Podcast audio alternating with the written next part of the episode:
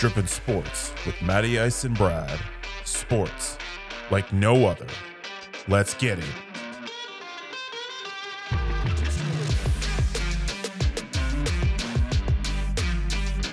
Hallelujah, hallelujah, people. The man, the myth, the legend, Coach Brad is back. After last week, my panic induced episode that I put on YouTube and out in the podcasting world, a call to action for Nebraska Cornhusker Nation to return my new co host before he could even get his feet wet in this show. So, Brad is back, and I want to say, Brad, I'm so thankful that you are back because I have to do 50% less of the work now. But I want to know how did you escape? Because I have to assume that you were kidnapped by Cornhusker Nation. Iceman, I cannot tell you how happy I am to be back with you here on Drippin' Sports.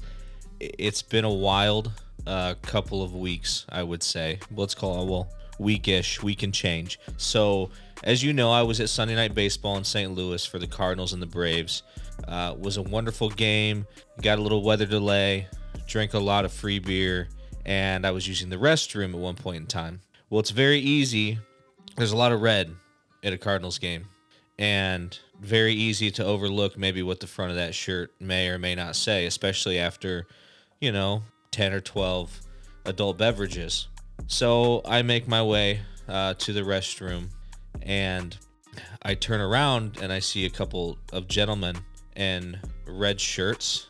And the next thing I know, I wake up and I appear to be in a dairy barn that I can only assume is in the state of Nebraska. And as I sort of regain consciousness at this point, I, I see a man in a red shirt who appeared to be possibly churning the butter of one of these said cows. Maybe, maybe not. I just pretended to uh, still be unconscious until he finished whatever it was he was partaking in. Um, and at that point, once I regained consciousness, I was completely shocked to find out that their beef is not that Scott Frost is terrible. And I said Scott Frost is terrible. They, unbeknownst to them, since they live in the middle of nowhere, they thought they were the only ones that knew that. And once they realized that the rest of the country um, knew how terrible Scott Frost was, uh, how he's a fraud, and how far he's set Nebraska football back, I, I think it got under their skin a little bit and they panicked. And how did I get away, you ask? Well, I'm sure you've seen the trend on TikTok lately with this young man singing a wonderful song about corn. So at one point in time, they think I'm taking a little nap. I wake up and these guys are making TikTok videos with this corn song. I find a way to sneak out the back door. I won't tell you what I had to do to hitch rides back to Illinois, but I'm happy to be home and happy to be here back on the Drippin' Sports. Well, I have so many questions. First of all, I think what you had to do to get back there is probably something you guys will talk about on the Pub Time podcast, which, by the way, you can find wherever it is that you find your podcast. That is where most of that type of talk can happen. And there's no judgment here. So I have a couple of questions. So, how was the game, by the way, before we get to your harrowing experience? Uh, the game was fantastic. I, I was I'm kind of happy that the game got pushed back a little bit because it, it was a hot day and the storm coming through really cooled things off. The sun was down by the time the game started. Uh, you know, two good teams that are in playoff contention with the Cardinals and the Braves. And then probably one of the coolest parts as a sports fan is seeing Marlins man. Uh, very close to him multiple times. Uh, never quite got the opportunity to take part in a photo op. Uh, maybe I didn't quite have the courage when the opportunities did present themselves. But it was a great game. It was cool. I got to see uh, Albert Pujols have a pinch hit at bat in his last season, so it's neat to say I saw that. And uh, the Braves, the pitcher whose name I cannot recall, had a no hitter going through five, and you know got broken up by a solo home run, and it was a little back and forth, and I mean really an exciting ball game. So I had a good time up until you know my incident occurred. Is Marlins man somebody that is known nationally? I think to baseball fans, absolutely, because everybody was kind of he, he he must know fans across the country because I watched him bounce around the area I was sitting in and talk to different people as if like he knows them. And I'm assuming a lot of the people that sat in these seats that I was fortunate enough to sit in are probably season ticket holders who sit there all the time. And so I can only assume that he knows some of these people from the times he's been in St. Louis and probably has a handful or more of people he knows across all of baseball. And uh, at one point in time, he was actually with a Cardinals like staff member and uh, handing out baseballs to little kids. I don't know if they were signed by him or players or whatever, but I mean, he was going around the area I was in and giving baseballs out to kids. I mean, if you're going to have some type of a celebrity and some type of stardom, you might as well do something good with it, which a lot of athletes don't do. Well, look, I'm happy to have you back, and I'm happy that the people at least were somewhat reasonable in why they were upset with you, but by extension, and we should you know, we should cop to this. And I did mention it last week. They're probably upset with us. And why is that? Well, first week of the show, we really did give a lot of shit to Nebraska football. And last week I mentioned how they lost in Ireland. Well, I think if you are a Cornhusker fan today, you're probably feeling, I would guess, marginally better because you beat what North Dakota 38-17 and it was close heading into the fourth quarter. And I'm, you remember the quote that I sent you at one point, and I think it was after the Cornhusker game where the guy said, "Hey, we played our worst game of the season and we only lost by three. And I was like, "Bro, that's that's not something you should be you should be talking about. Like a loss is a loss is a loss. Like it doesn't matter how much you lost by or how bad you played. You lost, and that program to me just feels like it's on it's treading water. No, I agree. And the one thing that has keep kept popping up in my head is what happens if they beat Oklahoma here in a couple weeks. what happens if by some freak uh, lining of the stars that they manage to beat Oklahoma? Because if that happens, you might as well. I mean, that if there's one thing that Scott Frost has going for him, it's that Oklahoma is on the schedule, and if he can find a way to win that football game, it, it, it almost atones for all of his sins up to this point. I'll tell you what, if the, if if Oklahoma loses to Nebraska, I will invite any Cornhusker fan to come on here and talk some football and talk some shit in our direction. That is an open invitation that I will make public on Twitter at Drippin' Sports Pod or whatever the I think it's at Drippin' Sports. You know, I should know that. It's right underneath my face right here. So, um, if you are watching this and you're a Cornhusker fan, we will see you after after that game if they win. But I want to transition to some real football and talk about Week One. First thing I want to talk about we didn't get to talk about game day last week because it wasn't really game day, and obviously you weren't here. But the first iteration of game day was really awkward, and I was kind of surprised that they, I guess, they marketed it as game day because it wasn't the the actual product. And this week we got the the, the real product in earnest. And um, how did you how did you experience it? Because I was really hyped for it. I was super pumped. Uh, I think I texted you at one point in time Saturday morning. I mean, it felt like Christmas morning. Just getting up knowing all right this is the real week one of the football season. There was a couple exciting matchups uh, that were going to take place throughout the day. And i mean obviously having the one i was most interested in at the end of the day kind of had that build up throughout the day. The game day broadcasts themselves I I tell you what, I almost feel bad. I think that ESPN is doing Lee, Lee Corso a disservice at this point uh, by putting him in that position the the man has been a legend. He's been an icon. He's what has made college game day in a lot of ways. He's been a staple of it.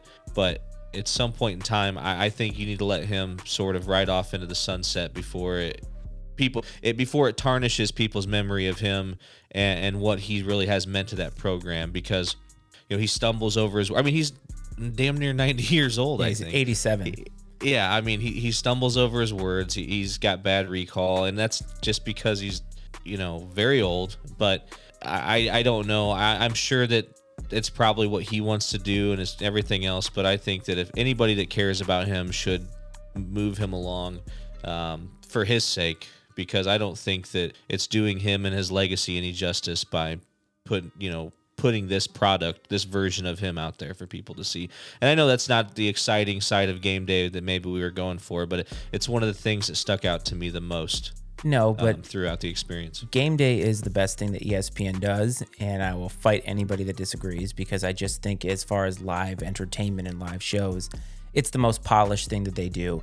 Even with turnover on the people that have been on there, from Fowler to Rece Davis, and losing all the sideline reporters, Maria Taylor left, they lost Rinaldi. It really hasn't skipped a beat, to be honest with you. And I really feel like, as polished as a product it is, it's what makes Lee Corso stumbling stand out even more But I feel like they've done a great job of allowing him to age about as gracefully as you can age in television because television is unforgiving. Like you and I could do this show into our 90s and not be on television and we would be fine, right? Like we would we could talk our way through it. Old people would listen. It's a lot easier to age on radio. It's not easy to age when you are on a traveling show that is weekly and it is demanding. And I think that it's a testament to guys like Rece Davis, especially Kirk Herbstreit, who have really helped Lee walk through those moments where he stumbled. And I think week one was a lot worse because he wasn't there physically with them, and you do lose a little of that connection. I thought it was better in week two, though. But overall, you're right. It's like Christmas morning. I think what I love about game day so much is that even if the matchups don't end up being great, and we're going to get to some of the matchups coming up here in a minute, the the hope that you have of the anticipation of the day, it just is really captured by it. And you see all the fans there. You see Old Crimson there, Washington State represented for some reason every single one for however many years. And It's the Marlins man of flags. yeah, I mean, but it's pretty cool actually, and I, I think some of the signs are really creative, and, and I just think the atmosphere is great. Uh, maybe one day when we do our four down territory, which is a little tease, we'll talk about best sites for a game day. But overall, I thought it was good. Now, their analysis is usually pretty good. I always love it when they have the guest picker, even though the guest picker this time wasn't anybody who I was at least remotely familiar with, but it doesn't matter. The whole point is you like to see somebody get in there that isn't an analyst pick these games. But I feel like the slate of games week one, especially in the last, um, I would say 10 years or so, has usually been pretty good. Like, we're not getting into college football excited, and then all of a sudden it's a bunch of dumpy matchups, good teams playing bad teams. I mean, this year you had Ohio State, Notre Dame, Georgia, Oregon, and those are pretty marquee matchups, at least heading in. I, did you feel like the slate heading in was as exciting as it usually is the last few years? Um, I think maybe on paper some of it was, you know, I think there was four matchups on paper that you were like, hey, you know, the at least these were names ranked programs like you mentioned Ohio State, Notre Dame, Georgia, Oregon, Utah, Florida. Uh, beyond that, yeah, there wasn't a lot there. Um, I do think that the Thursday opening game Thursday night, the backyard brawl, Pitt and West Virginia, um, that was a good game to kind of kick the weekend off with. I was happy about that, but beyond those few games, it was like we had those three or four, we'll call them marquee matchups, and then there was a huge drop off to the rest of the games. Most of the rest of the games were um, huge mismatches in a lot of ways. Yeah, and there wasn't a lot of quality opponents. The the play was sloppy. I mean, Virginia Tech looked like shit in their game against Old Dominion, and it's just not how you want to start the season, especially when we have been talking about for weeks now that parity hasn't really ruled ruled the day in college football, and we are we are wanting there to be more programs that feel like they're in the hunt, so to speak. And I took a big dump all over your sexy pick for the playoff, which was Utah, and they were playing a tough game in Florida.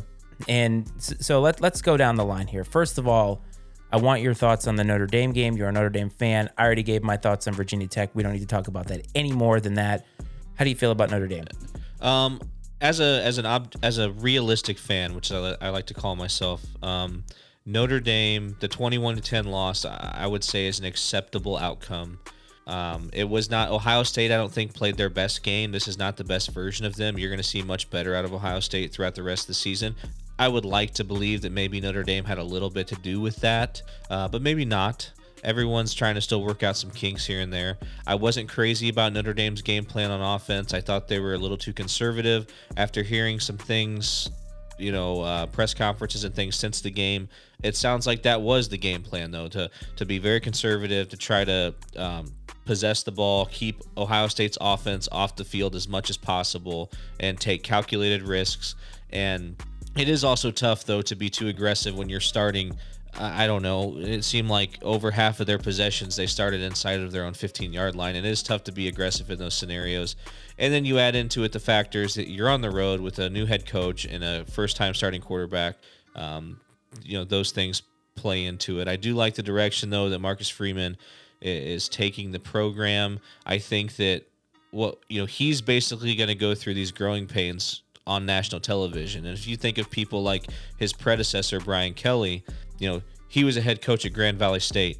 Um, you know, won a couple national championships, goes to Central Michigan, gets that program rolling, jumps to Cincinnati. I mean, so he was a head coach at, at two or three stops before he got to Notre Dame, where he really was on a national stage.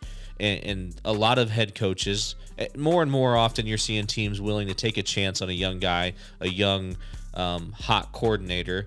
But I think that traditionally you usually see these head coaches start off at a smaller program where they can sort of work through uh, those growing pains of being a head coach on a, a lower level of exposure where Marcus Freeman is being thrown right out there hot and heavy on one of the biggest stages possible. But I think he's handling it well. And the tough part for me is it's going to be a few weeks before we kind of see any visible improvement because Notre Dame's next couple of opponents aren't aren't very good, and you know they should go out and win those games very easily. And maybe you know we get a few weeks down the road and we get a tougher opponent, and maybe we'll see if they've really made some improvements. But overall, I was pleased with the outcome. Ohio State's going to be very very good. C.J. Stroud is going to be a Heisman candidate, and um, you know their defense was much improved over last year. Yeah, I, I, felt like Notre Dame was really trying to limit mistakes and keep the big plays off of the board for, for Ohio State because that was one thing they were known for last year. And CJ Stroud was a huge part of that. I thought they handled the atmosphere pretty well. I didn't think that they were overwhelmed by the moment. I didn't think that Freeman was overwhelmed by the moment because, again, the tie ins with Ohio State coming in, first time head coaching gig, a program that has a ton of scrutiny on it with a really high preseason ranking, which I didn't think was very fair to put that on those kids. A number five ranking to come into the season, that's a lot. And especially with the kind of turnover you're talking about. I mean, it's it's a huge programmatic change. And in the other marquee matchup, Oregon, I even said this to you, I think last or two weeks ago, that I felt like them at 11, losing Cristobal, getting a guy who is average at best at, as their quarterback in a transfer is that really fair to put them that high? And they had a huge test against the defending national champions, who I don't know about you. I feel like they haven't been getting it talked about enough coming into the season, having just won a national championship. Like it's it's a strange phenomenon. And what we saw is that Oregon is nowhere near playing with the big boys. Like absolutely nowhere near it. Yeah, that's the question I think out of that game is is it that Georgia is that good or that Oregon is that bad? A 49 to 3 is a butt whooping.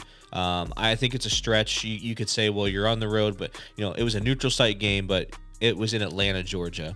I mean, I, that's not very neutral um, as far as I'm concerned. And then when it comes to Georgia, I, I don't, or excuse me, when it comes to Oregon, some people say, you know, they, they ask the question: Is it just the team is down, or is some of it on the new the new head coach? And we just talked about Marcus Freeman, and this is another scenario. Uh, Dan Lanning was the defensive coordinator at Georgia last year, and now he's the head coach. He's 36 years old. He's the head coach at Oregon, his first head coaching gig ever. And next first game of the year, he goes on the road to defending national champs, who he happened to coach for last season, and he takes one on the chin. But I think some of that is a young head coach. It's on the inexperience because Oregon does recruit nationally. They get good players. They have top 10 recruiting classes back to back to back. So I, don't know how much of it's a talent disparity is maybe just um, a, the turnover of staff in combination with a young and inexperienced head coach. And then on the road, and you got to, of course, we can't discredit the opponent. You know, playing Georgia, um, coming off a national championship, that's a lot to uh, face. Oh, I don't disagree. It's just a matter of it's amazing to me the disparity. Like 49 to 3, that's to me not acceptable when you have two of those high ranked teams playing each other, especially in the first week of the season. And I understand that the first week there's a lot of kinks to work out and that some teams come in more prepared than others. Obviously, Georgia's talent disparity is higher than it is for other teams that they play, right? And Oregon just, I don't know. Like, I, understand there's a lot of turnover and that they have a lot of money. I think that's one thing about Oregon that should not be discounted is they have the ability to pay NIL money because they have Nike money behind them. So obviously they're going to be they're going to be in the hunt, very Jimbo Fisher like, but it's just disappointing. You don't want to see that as a fan, you don't want to see that as somebody who watches the game and you certainly don't want to see it if you're a coach. Now, obviously Kirby Smart is is has to be really happy and the players have to be very happy. But if you're Oregon, that's a huge test right out the gate. And you have to ask yourself, is it soul crushing? Because if you had to play that team again later in the season, is is Georgia going to be decidedly worse than they would be in week one. You know, even if Oregon ascends, Georgia, I would have to think, is going to continue to ascend as well because they're in week one also. It just it would be very discouraging for me as an Oregon fan to see that and be like, we got a lot of work to do. It's not that we can't do it, we just there's a lot of work to do. Yeah, there's plenty of built-in excuses if that's what you want to call them. Uh, between, like I said, the new head coach, and then you're like, well, hey, we went, we went to, we went to Georgia, and, and got our butts whooped by the national champs, who are still really, really good. Um, you know, we're here to, to build this thing from the ground up, and I say from the ground up like it was left in shambles, and it was not. But um, he's there to build his own program, though, and that takes time, no matter how good of a program you take over. A lot of times, and I, I think that realistic people will kind of give them almost give them a pass on this one. Now, if they go out and lose to, you know, Arizona or uh, Colorado in conference play, it was terrible. I mean, that that's a different story. Um, but this is kind of a mulligan. Um, I feel like. Yeah, and now a team that I wonder about now is your sexy pick, who is Utah. And I personally felt heading into the swamp that this was dangerous because Florida hasn't been at the top of the SEC the way that they had been under the Spurrier years, and of course, Urban Meyer winning national championships with Tim Tebow. But still a tough place to play. And Utah traditionally, Pac 12 teams actually traditionally don't one, play well against SEC teams in the first week, and two, on the road. And so when I saw the spread kept coming down and down, I felt like Utah was fixing to get upset. And they actually had a chance to win the game and uh, ultimately didn't win. But uh, Utah's playoff resume is going to be really tough now because they have to basically win out and they can't afford to lose one of those random games that we talked about to Stanford or Arizona. And it puts a lot of pressure on that program. And I just think what I came away with there was don't trust the sexy Pac 12 team.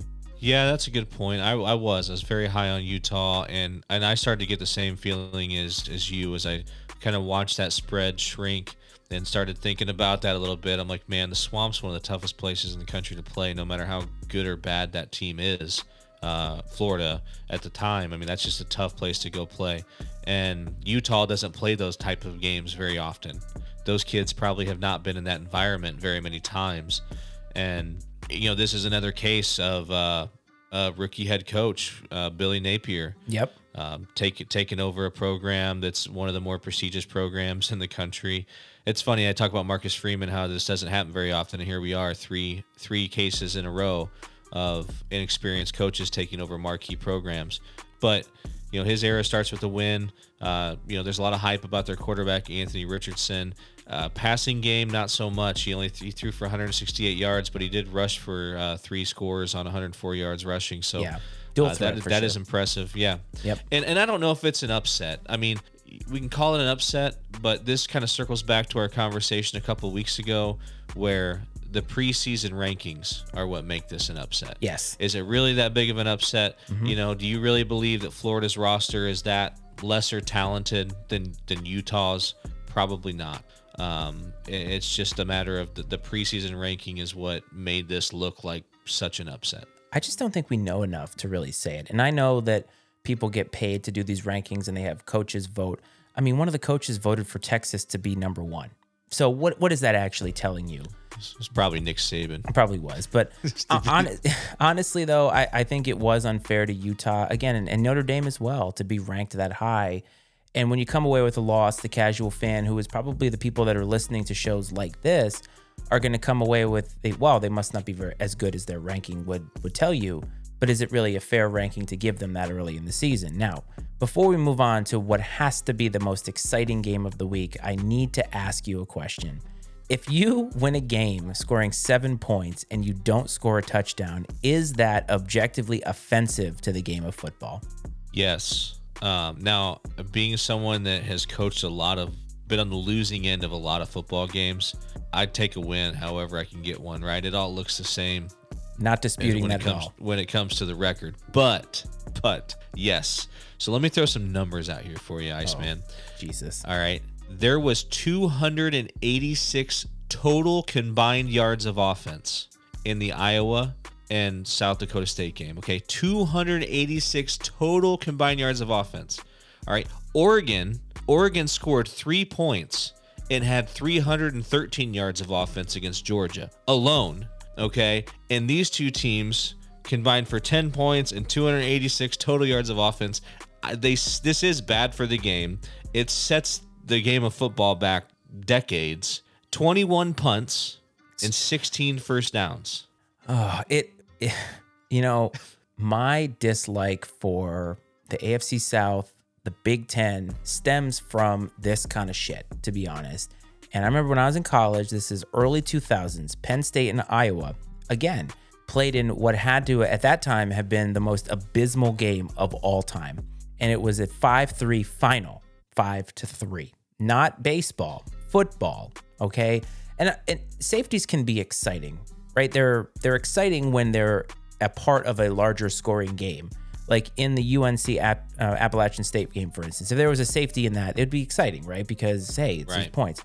But when your margin of victory is not one, but two safeties, and that's it in the third and fourth quarter, it is not what today's football game is like. And I have to think, yes, a win is a win, and if you're a fan, you're you're happy about this. But as a casual fan who has no rooting interest in Iowa whatsoever, I do not want that on my TV screen ever again. Ever again. No, it was terrible, and I, I told you my uh my my boss, her and her family went there because a friend of her son's plays for South Dakota State, and she was like, "Yeah, it was just." Because I said, "Wow, you got to watch the most boring football game ever this weekend," and she's like, "Yeah, it was pretty rough." But I did tell her, I said, "But you got to participate." In what it, what I believe is one of, if not the best college football traditions, Yes. which is the wave. I agree with that. Now, Iowa football should exist solely for the wave. That's that's that is like it's like the Knicks. Excuse me. It's like the the Knicks existing just so that they can say they play at Madison Square Garden because Madison Square Garden is the draw. It's not the Knicks. Right. Right. Right. I, I- I don't want to belabor this because I know your pub time co-host is a huge Hawkeyes fan, or at least pretends to be, and he was not happy with my comments whatsoever. He thought I took it a little too far by adding three adjectives in front of slopfest. So we are uh we're both big Iowa wrestling fans and and he's just sort of uh, adopted the rest of their sports as part of his fandom. I don't hate Iowa. I don't dislike their football program. I have a lot of respect for uh, Kirk Ferentz. I think uh, he does a good job now, but he is he is uh, very known for doing just this Yes. going out against mediocre teams and performing very poorly, but they'll host Ohio State Mm-hmm. and it'll be a game in the 30s or 40s down to the wire. It, it- they literally they just play to their competition week to week, which is extremely frustrating as a fan. when I have to tell you that Iowa played a worse game, aesthetically worse game than Rutgers, and Rutgers had a play where they were a fourth and goal and they ended up having to punt. All right. So that's not great. Iowa was worse than that. And I don't want to belabor that too much. So let's move on to easily the most exciting game of the week, and that was North Carolina, Chapel Hill, and Appalachian State. Now, Appalachian State is known for the upset of upsets in college football history, having gone to the Big House 2007, winning. They have since moved up in the world. They are not the same lower tier school that they had been. And that moment, I think, is a seminal moment in getting them to where they are. This game was buck wild, absolutely buck wild. The fourth quarter, App State scored what, 40 points? Yeah, it was bizarre, man. Absolutely crazy. Uh, just the the lead changes and things like that late in the game, and just the crazy things that had to take place for it to end the way it ended. Something like 1,200 yards of total offense combined. 1,200. Iowa and South Dakota State combined for not even 300. Well, and I can tell you this right now. So both quarterbacks passed for over 350 yards They did. each. Yes. Okay. So when you have Iowa and South Dakota State with 286 total yards of offense combined, and then in this game you have two quarterbacks that throw for 350 yards apiece, and I believe that both teams ran for nearly 300 yards rushing apiece. Yes. I mean, it, it's just absolutely insane. I mean, the over under on that game was 56 and a half points. I mean, they blew that out of the water. In the fourth quarter. And only two turnovers, too. With all that offense and all that scoring, only two turnovers combined between the two teams, which is pretty unusual. A lot of times when you have a high scoring affair like that, there's a couple of turnovers, probably a pick six, maybe a fumble six, something like that. Nothing like that. It was just pure offense. And that's what people want to see. You'll have, you know, your people, you know, it, the same people that tell you they want to see a one to nothing pitchers duel in baseball are the same people they're going to tell you they probably loved that Iowa South Dakota State defensive battle, seven to three, two safeties, all that stuff. I mean, I get it. There's an art to playing great defense. There's an art to a pitcher's duel and small ball and all that stuff in baseball. But the casual fan just wants to see offense. They just want fireworks, man. Nonstop fireworks. And you got it if you watch that game for sure. Oh, 100%.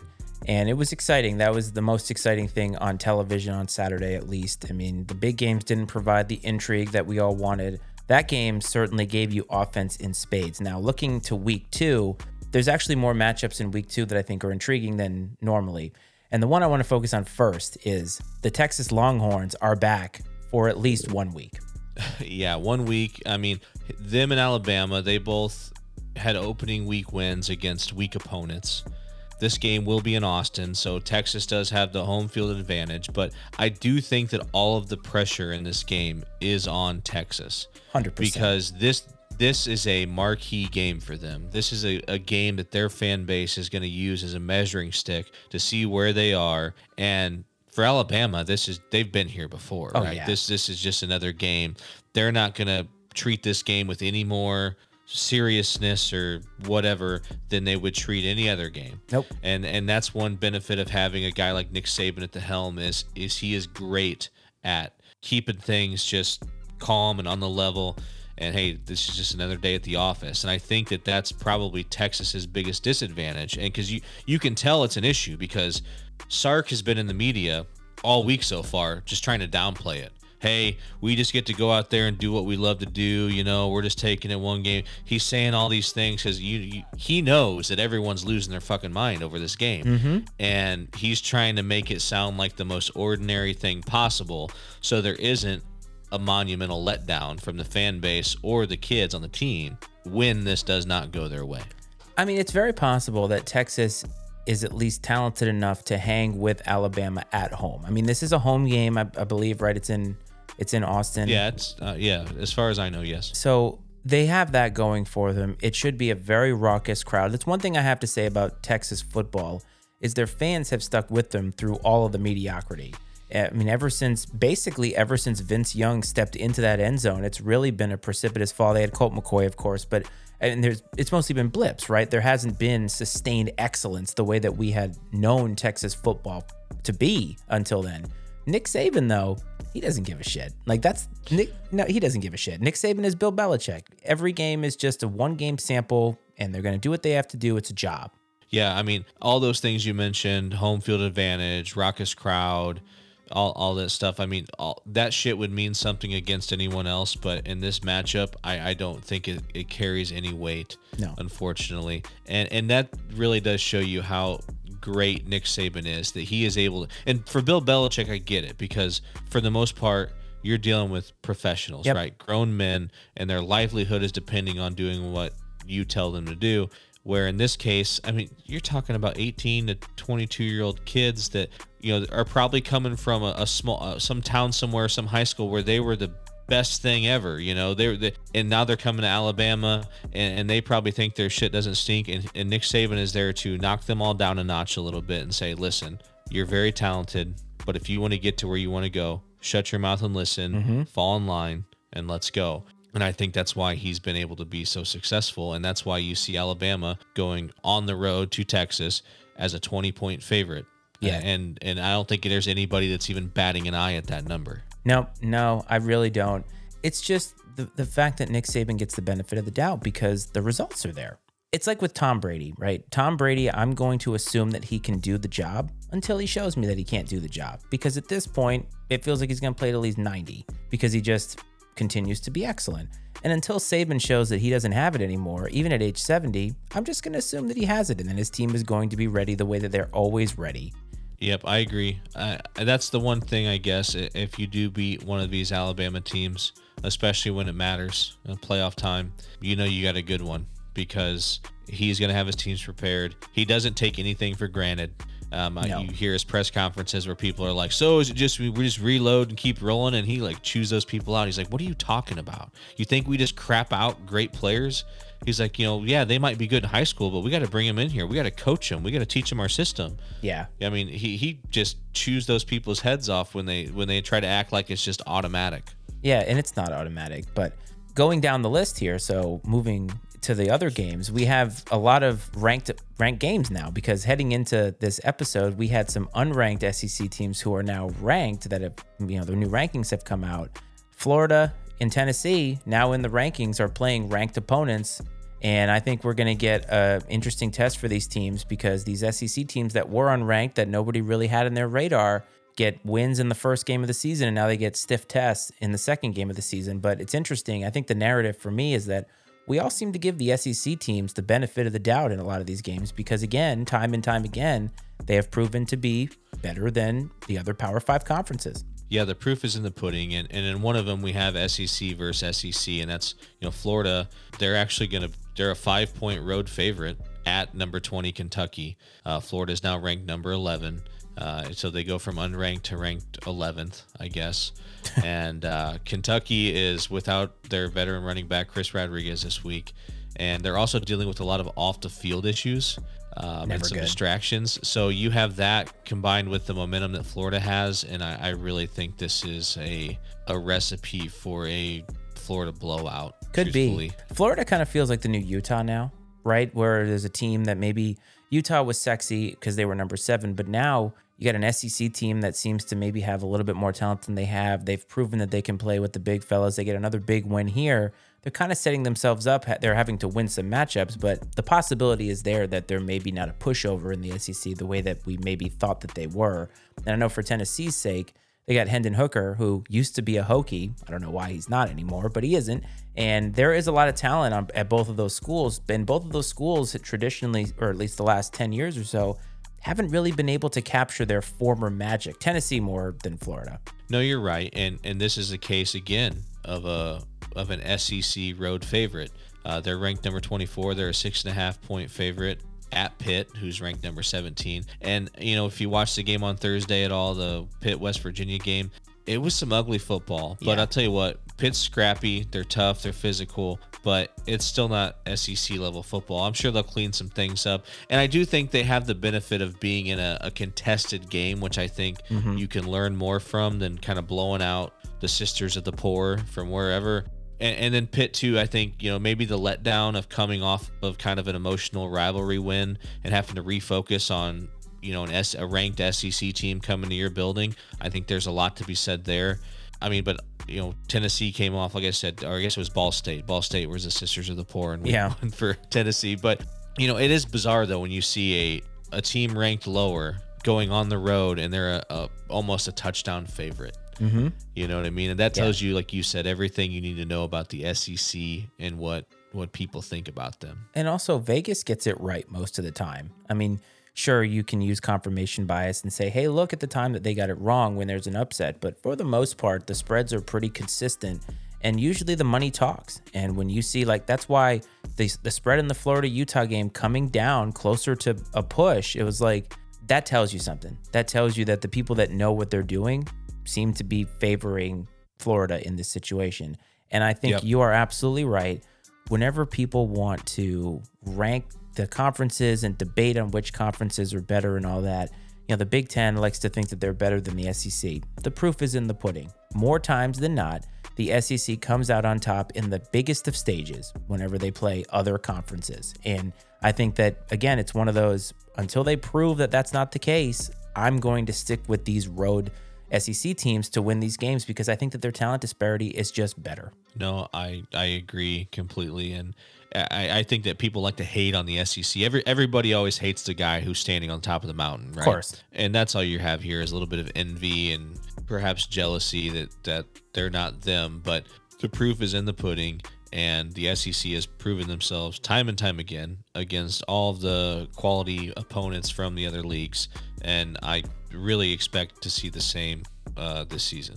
And the last statement game I think we have is BYU, who maybe is angling to be this year's Cincinnati, and they have a tough, tough task. They're hosting Baylor, number ten, and Baylor has you know been pretty good. They've gotten their act back together after the Art Briles scandal and everything, and you know they almost snuck into the playoff last year. They were right there at the end, and they just couldn't put it away in the Big 12 title game, if I remember.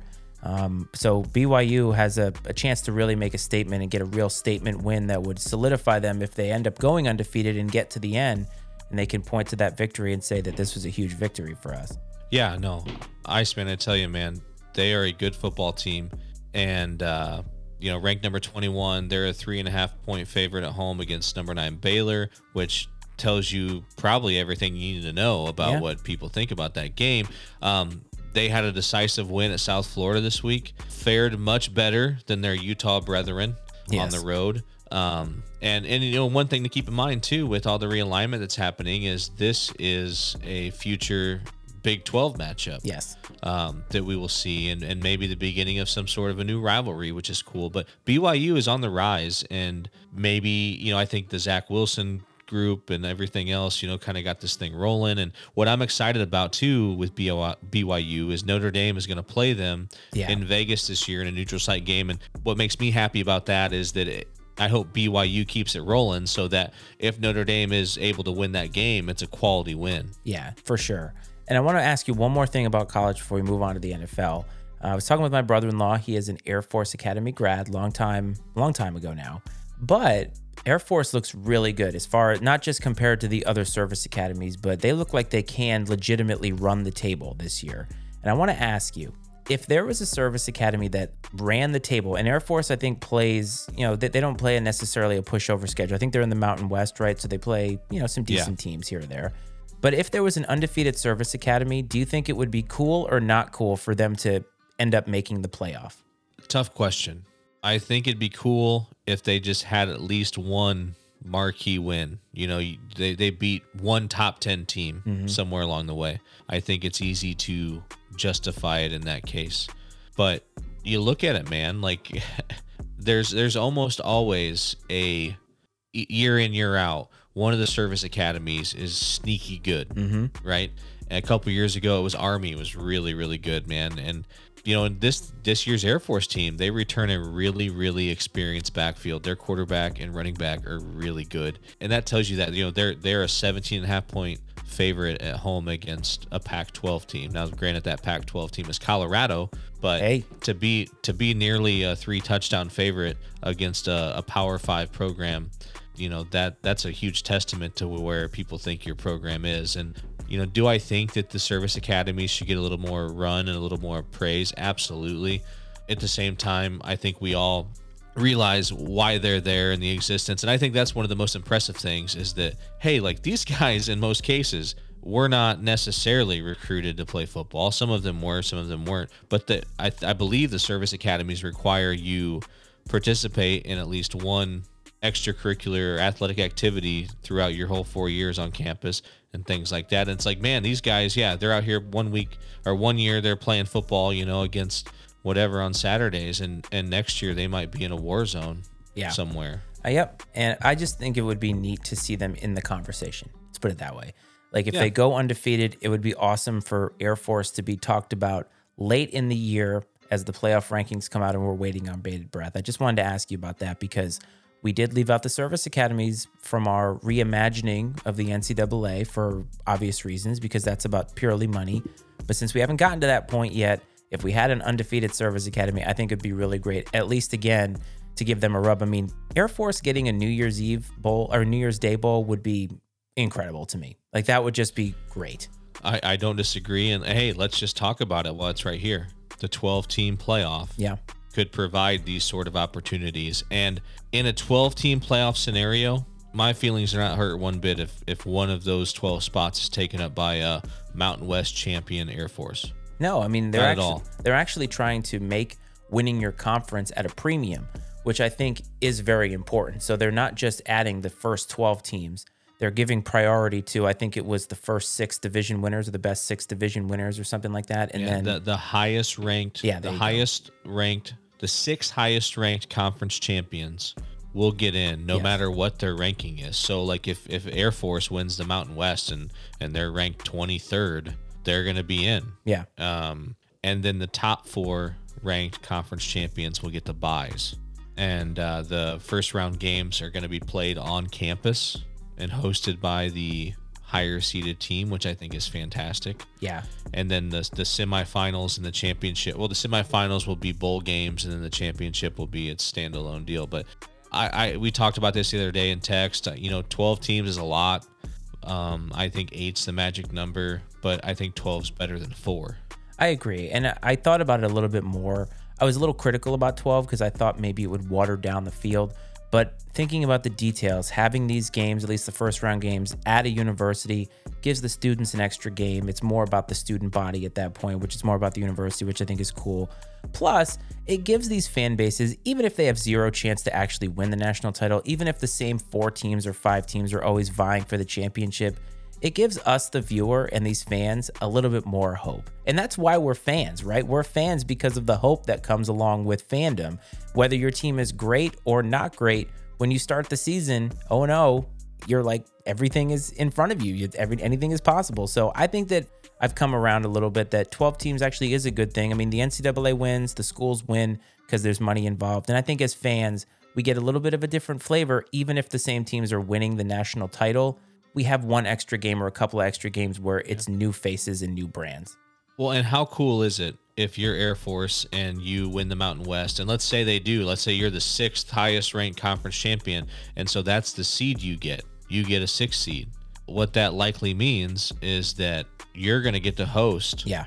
a first round playoff game. So can you imagine Florida, Clemson, Notre Dame Having to travel to the uh, Air Whoever. Force Academy. going to Colorado Springs, Yep. man. I mean, and not just, I mean, can you imagine that for those students and that university to be mm-hmm. able to have that opportunity? Oh, yeah. I mean, it's just, it's, it's, it just makes, gives me goosebumps because I love those types of, of settings and scenarios. Massive and the amount of fact- pride. Absolutely. Yeah, You're totally right. That- I think that this is, this system is going to give exposure to a lot of these universities and, and let them kind of have their shine a little bit. yeah. Which, agree. which is really neat. And I think you're right. I think that is a benefit. And there's a lot to look forward to this season. Week one is week one. We don't learn a whole lot, but we're going to transition real quick. Week one of the NFL is here. Now, I am more of an NFL guy than I am a college guy. I don't know why. I just love the NFL. Actually, I, was, I said it this weekend. I looked at my wife and I was like, I just, no matter what the politics are, what the extracurriculars are, I love the game of football. I absolutely love the game of football. And I'll take it in just about any form. So having college and the NFL back, it just, it, it, I'm over the moon. It makes me happy. It's like Christmas Day, as you said, two weeks in a row. Now, the season starts for real this coming Thursday, as is now tradition. The Super Bowl champion always hosts usually a really good team.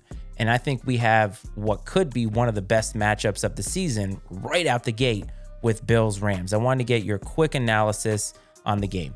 Again, another road favorite, two and a half point favorites on the road in Los Angeles. I do think that Sean McVay teams come out of the gates a little slow. They do. and they they get better the, as the year progresses. I think you're going to see Buffalo because of how they've fallen short the last couple of years. I think you're going to see them come out really hot and really hungry, and I do expect Buffalo to um, cover that two and a half point spread in LA on Thursday night. I do agree with you wholeheartedly. I have maintained for weeks now that the Bills are the most motivated team in the NFL.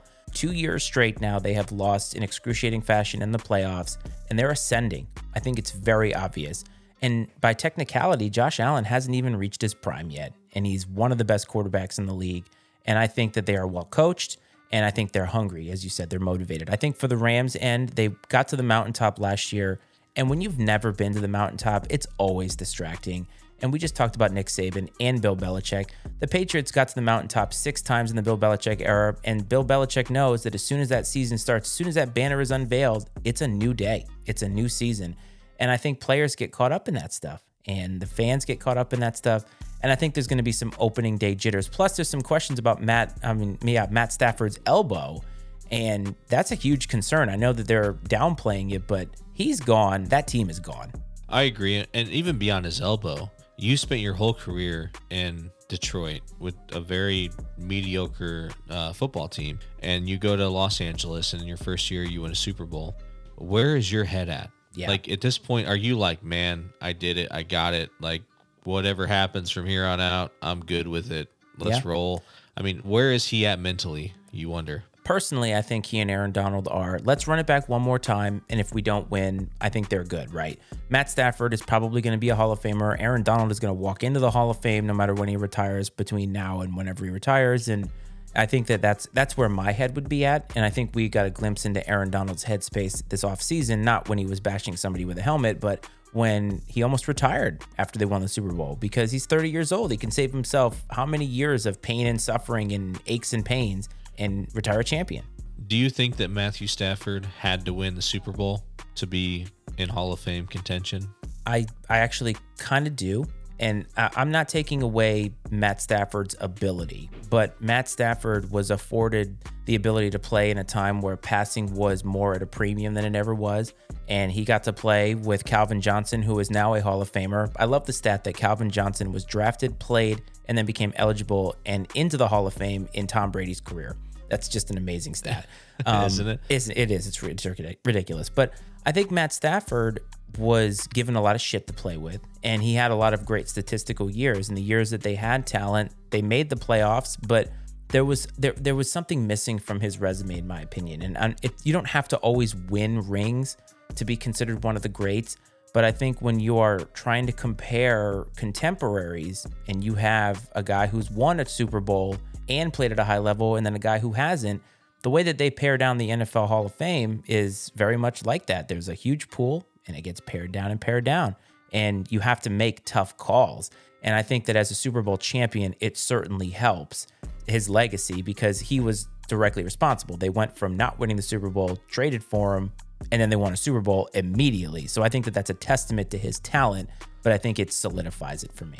Nope, I agree. And just kind of like you alluded to, I think with the way the game has changed and offensive offenses have become more pass heavy, you're going to see more and more quarterbacks that have crazy stats, you know, throw for an insane amount of yards and touchdowns and way more than you would have seen traditionally, you know, 20 years ago. But when you compare them to their contemporaries of their era mm-hmm. and say, okay, like how many games did you win? How many playoff games? How many championships? Uh, I, that's really, I think, what separates. You know, it, it's it's much easier if you looked at. I think it's funny if you say, hey, who's a better quarterback, Matthew Stafford or Dan Marino? You know, you're going to get the unanimous answer of Dan Marino probably most of the time, if mm-hmm. not 100%.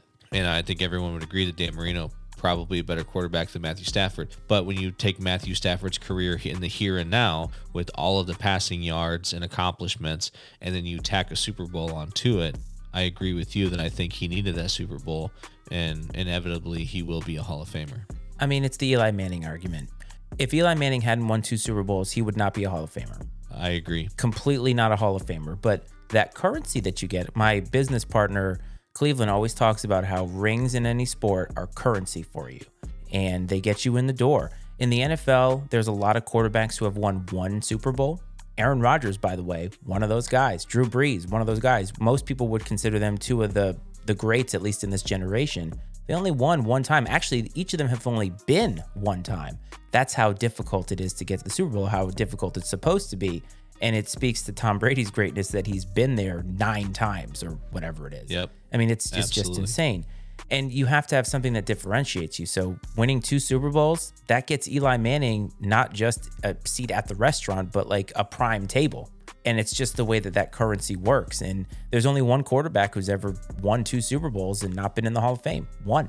So you win more than one, you're good. So I think if you're Matt Stafford, you feel good about yourself and you feel good about your legacy. But hey, we got the same team. Let's run it back one more time and see what we got. A guy who is at the beginning of his career is Tua Tagovailoa. I think I said that right. It's interesting. Tua has, to me, has to be one of the most polarizing quarterbacks in the league for having done just about nothing. Yeah, he he came in with all sorts of accolades. He unseated a national championship or I believe, a national championship quarterback in Alabama, um, and Jalen Hurts, and took that program over. You know, won them a chance, came in in the national championship game, won them the game, and then became the starter. Jalen Hurts goes to Oklahoma. We all know the story. Gets drafted, has had a very illustrious career up to this point. But everyone's talking about how, hey, now he, he's got a coach that, you know, everybody's looking good. The coach is really on the same page as him. He's got a few weapons now I, I don't know if I see it that way necessarily. And, and to really compare their matchup this week, you know, they're playing the Patriots. So you have two former Alabama quarterbacks, Tua and Mac Jones. But here's the things I see in that matchup Bill Belichick eats up rookie head coaches, and the Dolphins have one. Um, northern teams struggle playing in Miami in September. Now, I did read that the Patriots are changing up their uh, travel plans compared. Traditionally, they arrive on Saturday, play on Sunday. They're already there, Apparently, this year, I think they're already there. I think they were there. like- yeah, th- yeah. this year, yeah, for this game specifically, because of the heat and humidity, they showed up a week ahead of time uh, to acclimate. And and one thing though I find interesting is neither one of these teams really has any star power Nope. at the skill positions at all. Except for Tyreek Hill. Yeah, mm. but maybe, right? I mean, is that like maybe a little washed up star power, possibly? I mean, Yeah. we'll see. I mean, the Maybe- Chiefs, the Chiefs got rid of him for a reason, and it was a business decision because they weren't going to re-sign him, and they had to get out while the getting was good. And the Dolphins were takers because Tua has no excuses now. Like the Dolphins are in an interesting place where Tua has only really had one season at the helm, and it feels like this is his shit or get off the pot season. Like if, if they don't make the playoffs, he's done. They're going to move on because Brian Flores wanted Deshaun Watson. Yeah, he would take a serial rapist over. He wasn't at the time though. he wasn't at the time. Everybody I shouldn't say rapist. I shouldn't say rapist. Serial sexual assaulter, allegedly, allegedly. allegedly. And so, but I'll tell you my my take on the Patriots. I, I really feel like this is a year that they're going to struggle because I think Mac Jones is a solid quarterback. Last year, I said everything would have to go right to win 10 games, and I think literally everything went right for them with no star power at the skill position, as you said. They- have a deep running back room, but this is not a running back league. Running the football and playing good defense, it's an old person's game, and it only lasts so far. And you saw last year, they ripped off a seven game heater and then teams started to pass and they couldn't keep up. And Mac Jones is a rookie. I mean, even to your point about Matt Stafford, Mac Jones threw for almost 4,000 yards last year, which in the past would have been like, holy shit. Yes, running the ball and playing great defense will keep you in a lot of football games. It will give you a chance to win a lot of football games, but it's not going to win you Right. very many football games. And, and that's the difference. And, you know, it's funny when I sit down and I think my father is finally starting to, he's evolved a little bit in his perception of the game. But I always enjoy those conversations when we sit around on Saturdays and Sundays watching football and just sort of our different perspectives of the game because we came up in different eras. And, you know, he he's from that, you know, hard nosed, you got your bell rung, rub some dirt on it era. And, you know, I'm kind of maybe more recent here with, hey, like, you know, there's different ways to win a football game. It, it's not just a, a matter of beating someone into submission. Uh, it's kind of that work smarter, not harder mentality. I, I do think that Bill Belichick's talented enough that he's going to keep the team in a lot of games, but I don't know if Mac Jones or the roster has enough talent to win games when it matters. It's asking a lot for a second year guy who had a great rookie campaign by any objective measure to come in and put the team on his shoulder. Brady, in his second year, won a Super Bowl, but it was really his first year starting. Next year, they didn't make the playoffs. So there's there is a drop off, and there's a lot of film on Mac Jones now. But having Bill Belichick, it gives you a leg up because he's seen everything, and he's not going to be panicked by anything. But I just don't feel like they have the talent. I think Mac's very I think Mac is talented in terms of he's very fundamentally sound, but he's not dynamic. No, And you need a guy with when you don't have the guys at the skill positions, you need a guy at quarterback who's dynamic, and they don't have either one of those things. Totally agree. Speaking of a former Patriot, Tom Brady, do you think he's focused on football? Because I personally don't. Man, I saw that picture of him Mm-hmm. at the press conference when he showed up, and you know who he looked like. You you seen that book or the movie Into the Wild? No. Like Chris, it, uh, it's a it's about this Chris McCandless, I think is the guy's name, and someone could correct that. You can look it up later, but it's this dude that he graduated college and he was like, you know what, to hell with civilization. I'm gonna go live out in the middle of Alaska like by myself, and he ends up living in some abandoned bus in the middle of nowhere, Alaska, and ends up dying of starvation because he didn't have the skills to do that. And he, there's some photos that he took of himself while he was out there starving Oh, good. and there there are alarming um, comparisons between the way he looks and the way that Tom Brady looked at that most recent press conference. And I don't know, man. There's something weird going on with Tom Brady. I don't know what it is. I don't know if, if his marriage is crumbling, which has been rumored to be happening, which is would be really sad, or if he's just getting kind of old man crazy, or if they've just got some deal worked out where like, hey, he came back for a year, but he gets just to make his own schedule and show up when he wants. I, I'm not sure. I think the season will eventually tell the story, but I don't feel good about where Tom Brady and the Bucs are right now. I don't either. And I think Tom Brady is so great because he was so singularly dedicated to football. And you're a family man just like I am. There comes a time when you need to step into the family role, no matter what your job is or how you make a living. And you can't love something more than your family. I mean, you can, but it's not a recipe for success in that realm. And I think Tom is very distracted. I mean, I thought the first news conference was very telling. Now, we have seen a different side of Tom Brady since he left the Patriots. He's been a lot more himself, and I think we've gotten a little bit more of a glimpse into probably who he is. But when he was asked about, you know, why he was gone, he said, "Look, I'm 45. There's a lot of shit going on." I mean, that's not a Tom Brady response. And I think that he's very distracted. And I think that this matchup heading into Dallas, who should be a talented team, I, I think we're going to get a real sense right away at what the team makeup is and what his mindset is. And I personally think that Dallas is going to kind of put a whooping on the Bucs. Yeah, I think that first and foremost, I'll say this: I think that Tom should have stayed retired. I agree. Um, I do think this is an opportunity for the Cowboys to get kind of a signature win under their belts to start the season, uh, and then also, you know, I think one question mark that exists a little bit is how many miles are left on the Dak and Zeke train as a combination. I think that you know Zeke came out hot as a rookie and early on, and last couple years he's just been sort of pedestrian at best. But it, I think if they can get the run game going uh, with some of the pieces they have at receiver and Dak's ability, I almost feel like this is a make or break season for the Cowboys a little bit. That if they shit the bed this year, that they're going to fire Mike McCarthy and it'll be another head coach, and and we'll start the whole story over again. But I, I do have some optimism though about this maybe being a special year for them, or the year that Cowboys fans have been waiting for for a while. a long while. Zeke is a glorified fullback. I, I think that they're heading into an interesting part of the offseason because both him and Pollard are up for in free agency. And they're in a unique situation where they may let both guys walk, but never actually gave Pollard a fair shake at starting. So they don't really know what they have. And I feel like Zeke is is dead weight on that roster. Now he does some things well, but you're not paying him the amount of money that you're paying him to be a guy that does a few things well. You're being you're paying him to be a premier back, and I think that we saw explosive speed from Pollard last year.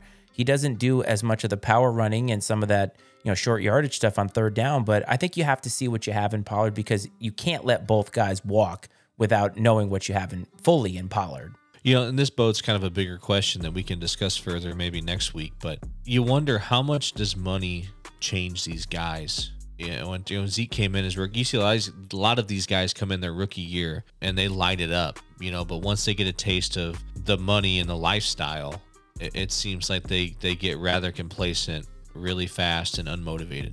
So I this is a plug by accident, but I've interviewed this guy three separate times. His name is Myron Flowers, and um, he is or was the trainer. He's he lives in the in the area here, but he trained uh, the Diggs brothers and Vernon Davis and his brother Vontae Davis, and so he's been training NFL and NBA talent for quite a while. And he has said consistently that in football, whenever you get your money, whether you have money or not, you have to be the same guy because there's always someone someone coming up for you. Whether you're the young guy trying to get what an old guy has, or an old guy trying to keep the young guy down. But what sets the best players apart is consistency. And if you're consistent, no matter whether you're getting paid, he even talked about Vernon Davis, how Vernon Davis had those down years when he was trying to do too much. He's trying to be a businessman and play football and a family man, and you can't do all of it. You have to be consistent in your preparation and be almost religious about what you do. And that's what I said about Tom Brady. So I think that the money does change people. And I think you see that for the negative when it does. Albert Haynesworth is the prime example of that. Well, I've always heard that money makes you more of what you already are. It's basically just putting an exclamation point on the person you are at that point in time. Which, hey, great for some. That's not such a great thing for others. But uh, when I look around, though, I can see some truth in that. So two more games. Uh, Packers Vikings is an early indication of who's going to win this division, and I got to tell you, I feel like the Packers are frauds. Fraud might be a strong word, but I would say that I do think they're up against it a little bit this year. I do think that in the case of the Vikings, you have Mike Zimmer is gone, who I mean, God. by all accounts, just hated awful. hated Kirk Cousins. I mean, he absolutely hated Kirk Cousins. So you have Kevin O'Connell coming in. He was the OC for the Rams last year, first year head coach, offensive minded guy. It's the first time in Kirk Cousins' career, I think, that he's had an offensive minded head coach. So we'll see what he can do. I don't think I think Kirk Cousins gets a bad rap. He does. I think I think he is better than advertised, and when put in the right system, he could be dangerous. And then you you have the whole weird Aaron Rodgers like ayahuasca experience in South America, and if anything, you know, I think that you know that maybe opened his mind to the fact that there's a lot of stuff out there other than football that that he could be focusing on or is focused on for that matter. I, I don't know that his relationship uh, with the coaching staff there is that great. Again, not a ton of weapons, but he's never had a lot of weapons really, not since maybe the Jordy Nelson days and Jimmy Graham. But uh, He just lost his best weapon in Davante Adams that he's had for years, Yeah. and that's why I call them fraudulent because they have the third highest percentage in Vegas to win the Super Bowl, and I'm like, that how? Like, I don't. I do not understand because that. they know they know the Packer degenerate fans are gonna put money on that all day long. That's a good bet on that all day long. I, I, just don't see it but, with the Packers this year. And I think that Aaron Rodgers, now, a little sidebar, he was on Joe Rogan recently and Yeah. he talked about the whole thing last year with the vaccine. Do you remember all that? The um, Yes. I'm immunized or whatever.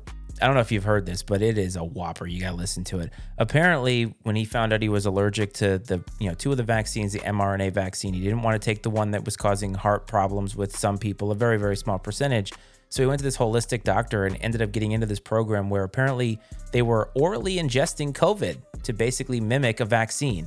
And I was like, I, I don't even know where to start with that. Like he is fully on on the deep end somewhere. I don't know. Uh, But what more do you expect though out of a dude Oh, I don't. Yeah, I know. from Cal? Yeah, right? yeah. It was. It was I do think he, he did tell a really fascinating story though on that podcast about a teacher he had. I, I heard that one. Yeah, yeah, yeah, yeah.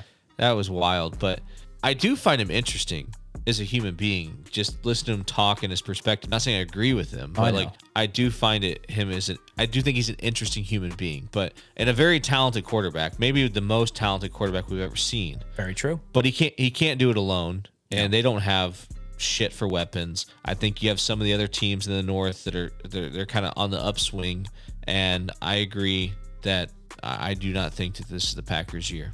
So the last one, you got two former quarterbacks playing their old teams. You got Baker playing the Browns, says he wants to fuck them up, and then you got Russ playing the the Seahawks, who are going to be absolutely terrible because they're starting Geno Smith, and that is not a good sign if you are Drew Lock. Absolutely not a good sign. No, not a good sign. Let's get this one out of the way real quick, okay? Russ goes to Seattle, takes care of business, and I do think that Russell Wilson, he's the type of guy that he elevates average players around him to stardom, and I think he's going to do that. I think you'll see Jerry Jeudy, Courtland Sutton. They're going to become sort of household names. They're going to have breakout years, uh, numbers wise, and the Broncos are going to be in contention to win their division, and they're going to knock the piss out of the, the Seahawks week one. Um, moving on to Baker. Baker you know the, what I wrote down on my notes, and forgive my language, but Baker strikes me as the type of guy that he loves a good grudge fuck, right? Oh yeah, hate And- fuck. You mean? Yeah, and Yeah. when and when it comes to revenge, okay, Baker Mayfield, you know, he reminds me of Inigo Montoya from The Princess Bride, who is just spending the entire movie looking for the six-fingered man, and the Cleveland Browns are the six-fingered man. And you know he he has been waiting all off season, and pr- hell, he was probably waiting for this moment while he was still in Cleveland for the opportunity to go somewhere else and to come back and to stick it to him. You know, I think that Baker Mayfield is at his best when he has hate in his heart um, and a grudge uh, to motivate him. And then you add on top of that just real things like Christian McCaffrey being healthy. Yep. And I, I really think that they're going to go and take care of business in Cleveland. I can't wait till Matt Rhule runs him into the ground because he said last year he wanted to run the ball more because that's apparently Apparently, if it were a Scooby Doo moment, it would be your dad underneath Matt Rhule's face mask because uh, I know your dad longs for the power I and the wishbone, doesn't he? That's right. Yeah, that'd be about right. Yes. Great. Well, heading into the end of the episode, we're going to talk about two new segments. First one, it's going to be a weekly thing. It is Brad's pick of the week, and we are so amateur that we do not have imaging for it yet. So, Brad, what is your pick of the week? Okay, so I really tried to like force myself to to go outside of what my normal type of like logical pick would be, and to get one that has maybe a little bit of fun to it. And so this is my pick. I'm taking the Lions over the Eagles. This is straight up. This is money line. Lions over the Eagles to win outright, even though they're a four point dog.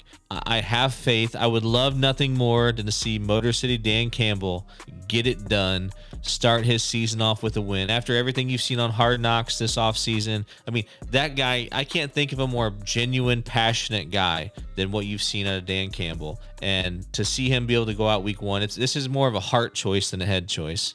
But I'm serious, man. Lay it on the Lions over the Eagles. Motor City Dan Campbell getting it done in week one. You heard it here first, folks. Eagles losing to the Lions in week one. That is a very bold pick. The Lions are not a team that you want to put a lot of your money behind. But I think if you're talking about just straight up picks, that's what Brad has in Brad's pick of the week. Next week, we are going to debut a new segment that is going to be YouTube only called Four Down Territory. Check out check out next week for that. I want to remind you two things. Check out mattyicemedia.com to support the podcast that I'm supporting and I'm a part of. And Pub Time Podcast, of course, wherever you find your podcast, they're always doing some shenanigans.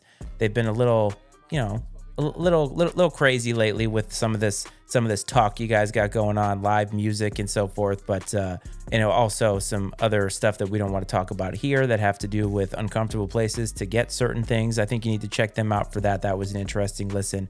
If you're watching on YouTube, though, subscribe, like, you know, comment, all that good stuff. If you're listening in the podcasting world, subscribe, rate, and review, all that good stuff. It really helps us grow. And Brad is back. And honestly, man, I'm, I'm excited. I'm happy that you're safe. I'm sure your family's happy that you're safe too. And we will talk to everybody next week. I'm the Iceman, and that's the coach. The opinions and viewpoints expressed on Drippin' Sports with Matty Ice and Brad are those of Matt, Brad, and their guests, and not necessarily those of the Matty Ice Media Network. Drippin' Sports with Matty Ice and Brad is exclusively owned by Matt and Brad and is brought to you by the Matty Ice Media Network.